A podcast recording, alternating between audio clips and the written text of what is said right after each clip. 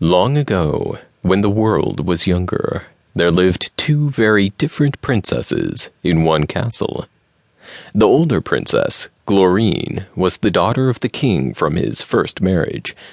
Glorine wasn't what one would call pretty. She was, however, very clever. Since childhood, the king had taught her many languages, as well as how to read and write.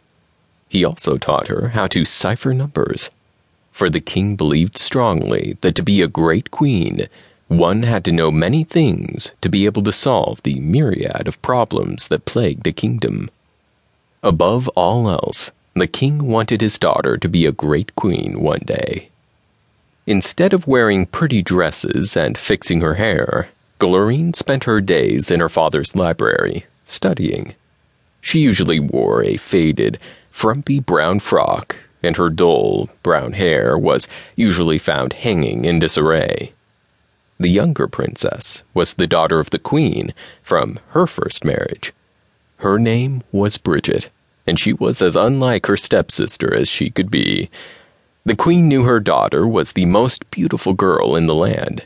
She also knew that the greatest queens were always lovely beautiful queens could have their choice of husbands and rule over the wealthiest kingdoms, and that's just what she wanted for her daughter.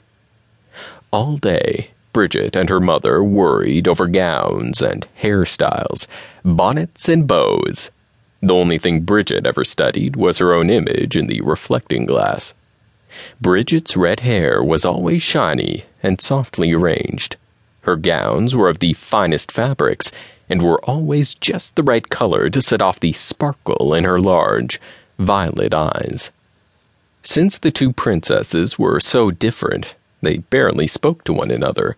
But when the stepsisters did have to spend any time together, it always raised such a clamor that before long all of the servants in the castle would run for cover.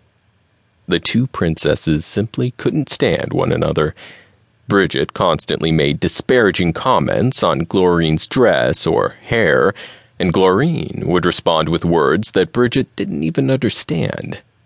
Once, Glorine told Bridget, Your hair is the shade of exquisitely burnished auburn.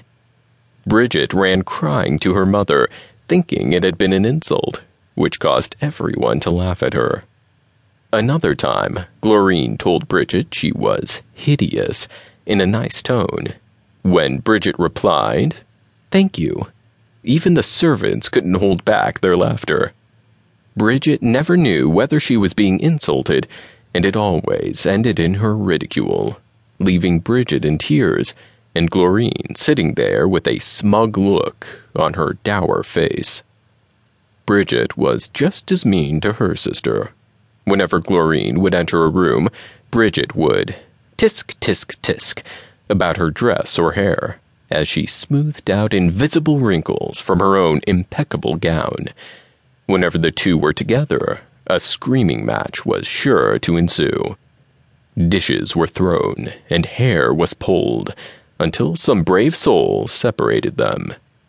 The king and queen didn't know what to do about the constant fighting and bickering. It made life at the castle unbearable. Then, one night, both princesses disappeared. The next morning, the castle was in an uproar, and everyone in the entire city began a search. Their parents were distraught. They had people searching everywhere. Well, almost everywhere. The one place they hadn't searched was, of course, right where the princesses were.